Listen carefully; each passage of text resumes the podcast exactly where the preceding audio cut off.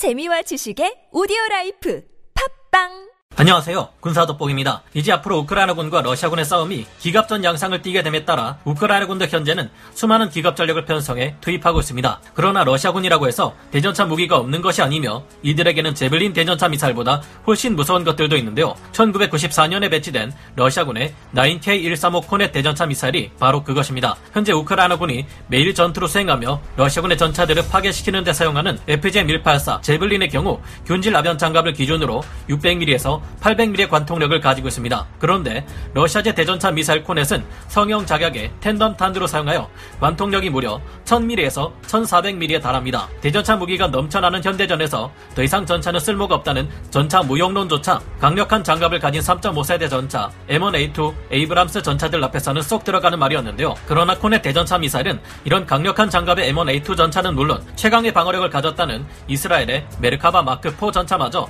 파괴해버리는 모습을 보여 많은 이들을 두렵게 했습니다. 사거리 또한 보통 5km 이상의 특히 개량된 EM형의 경우 8km에서 10km나 되는 사거리를 가지고 있는데 이는 엄연히 말해 전차들의 주포가 가진 사거리를 한참 능가하는 위력입니다. 게다가 코넷 EM은 fire and forget 방식이라 한 번 쏘고 나면 바로 그 자리를 이탈해 생존성을 높일 수 있는데요. 그런데 이번 전쟁이 시작될 때 더욱 큰 문제가 있었습니다. 이런 어마무시한 위력의 코넷 대전차 미사일을 한 번에 12발씩 쏠 수 있고 추가로 재장전을 통해 4발을 더 쏠 수 있는 장갑차가 우크라이나 전장에 투입되는 모습이 발견되었기 때문인데요. 코넷 대전차 미사일을 한 번에 16발이나 쏠 수 있는 이 장갑차는 혼자서만 12대 이상의 전차 대대 하나를 다 잡아버릴 수 있는 전차 킬러인데 이런 물건이 우크라이나군 전차 부대를 상대로 10km 밖에서 공격을 가한다면 이는 우려스러운 일이 아닐 수 없을 겁니다. 하지만 이 같은 걱정을 한시름 덜 수 있을 만한 일이 발생했는데요. 어떻게 된 일인지 알아보겠습니다. 전문가는 아니지만 해당 분야의 정보를 조사 정리했습니다. 본의 아니게 틀린 부분이 있을 수 있다는 점 양해해 주시면 감사하겠습니다. 앞서 말씀드렸듯이 9K135 코넷 대 전차 미사를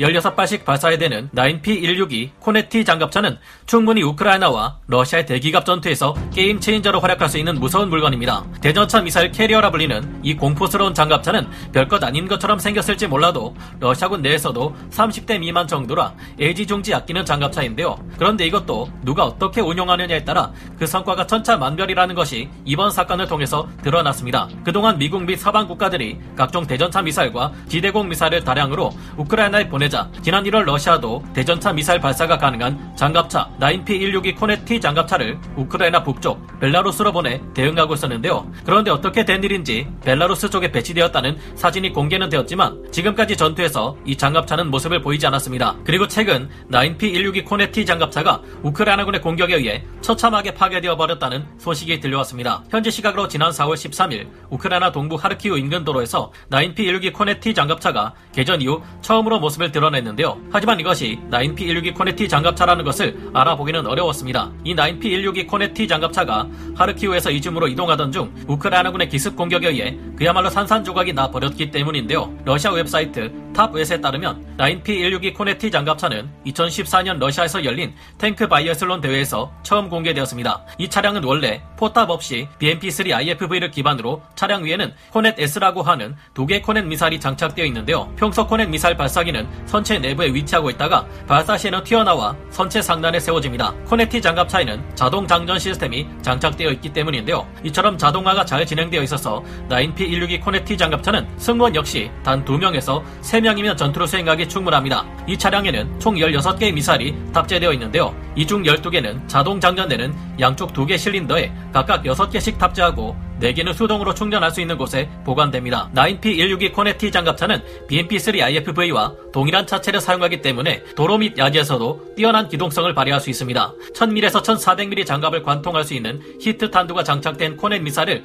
발사할 수 있어서 뛰어난 공격력도 보여주는데요. 이것도 러시아 특유의 뻥스펙 아니냐 할 수도 있겠지만 코넷 대전차 미사일의 경우 실제로도 미국의 3.5세대 전차인 M1A2 에이브람스 전차는 물론 현존 최강의 방어력을 가진 전차 중 하나라 불리는 이스라엘의 메르카바 마크4 전차마저 박살내버리는 모습을 실제로 보여준 바 있습니다. 이런 강력한 전차들마저 박살나는 판국에 T-72 전차가 무사할 리 없겠죠. M1A2 에이브람스 전차나 메르카바 전차는 그나마 형체라도 유지하지만 2세대 전차인 T-72는 코넷 미사일을 맞고 형체도 없이 사라지는 무시무시한 모습을 보여준 바 있습니다. 코넷 대전차 미사일을 맞은 T-72 전차는 대폭발을 일으키면서 포탑이 수십 미터 위로 솟구치는 가공할 모습을 보여주는데 우크라이나군의 T-72 전차가 이런 러시아군의 코넷 대전차 미사일을 맞는다고 생각하면 크게 크게 우려되지 않을 수 없습니다. 현존하는 전차들의 장갑은 그 어떤 것이라 해도 1400mm 관통력을 가진 코넷 대전차 미사일을 막을 수 없습니다. 거기다 대전차 탄두를 장착한 신형 코넷 EM 미사일의 사거리는 8km, HEAT 탄두 장착 미사일의 사거리는 10km에 달하기 때문에 마치 포병처럼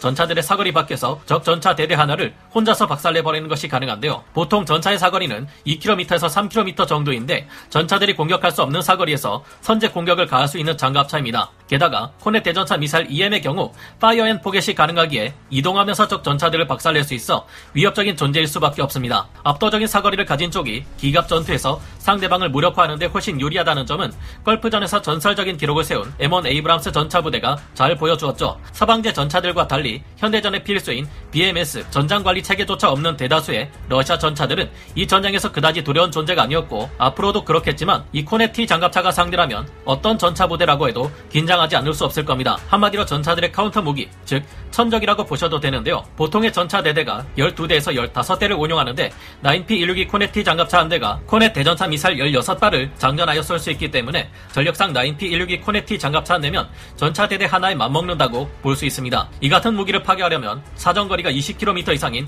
자주곡사포의 포격을 이용하거나 항공기의 폭격을 활용하지 않는 한 별다른 방법이 없을 정도인데요. 그러나 이처럼 뛰어난 무기도 역시나 잘 써먹을 때 그 효과를 입증할 수 있는 법이라는 것은 마찬가지였습니다. 러시아군은 이런 무기를 애초 벨라루스 지역을 통해 키이우로 투입했지만 혹여나 파괴될까 우려되었는지 애지중지 아끼느라 제대로 써먹지도 않았다고 하는데요. 벨라루스 에서 키이우로 향하는 우크라이나의 북부 지역은 산지가 많아서 사용하기도 어려운 상태였습니다. 그러다가 결국 사용되지도 못한 채 벨라루스 방면으로 다시 빠져나와 동부 지역으로 다시 재배치되어 이번에야말로 활약할 만한 상황이 만들어졌습니다. 그러나 돈바스 전투에서 대활약을 할 것이라는 큰 야망을 가지고 투입되었던 9P162 코네티 장갑차는 허무하게도 하르키우에서 이지움으로 이어지는 기동로에서 그만 우크라이나군의 기습 공격을 받고 아무 활약도 해보지 못한 채 잿더미가 되어버렸습니다. 아마도 우크라이나군의 대전차 미사일을 맞고 내부에 있던 코넷 대전차 미사일들이 유폭을 일으키며 완전히 초토화되어 버린 것 같은데요. 러시아군으로서는 참 아깝지 않을 수 없는 일인 것 같습니다. 9P162 코네티 장갑차의 위력을 생각해보면 파괴되기보다 노획되어 우크라이나군에서 운용되었으면 더 좋을 것 같다는 미련이 남기는 합니다. 처음부터 돈바스 지역에 가지고 왔거나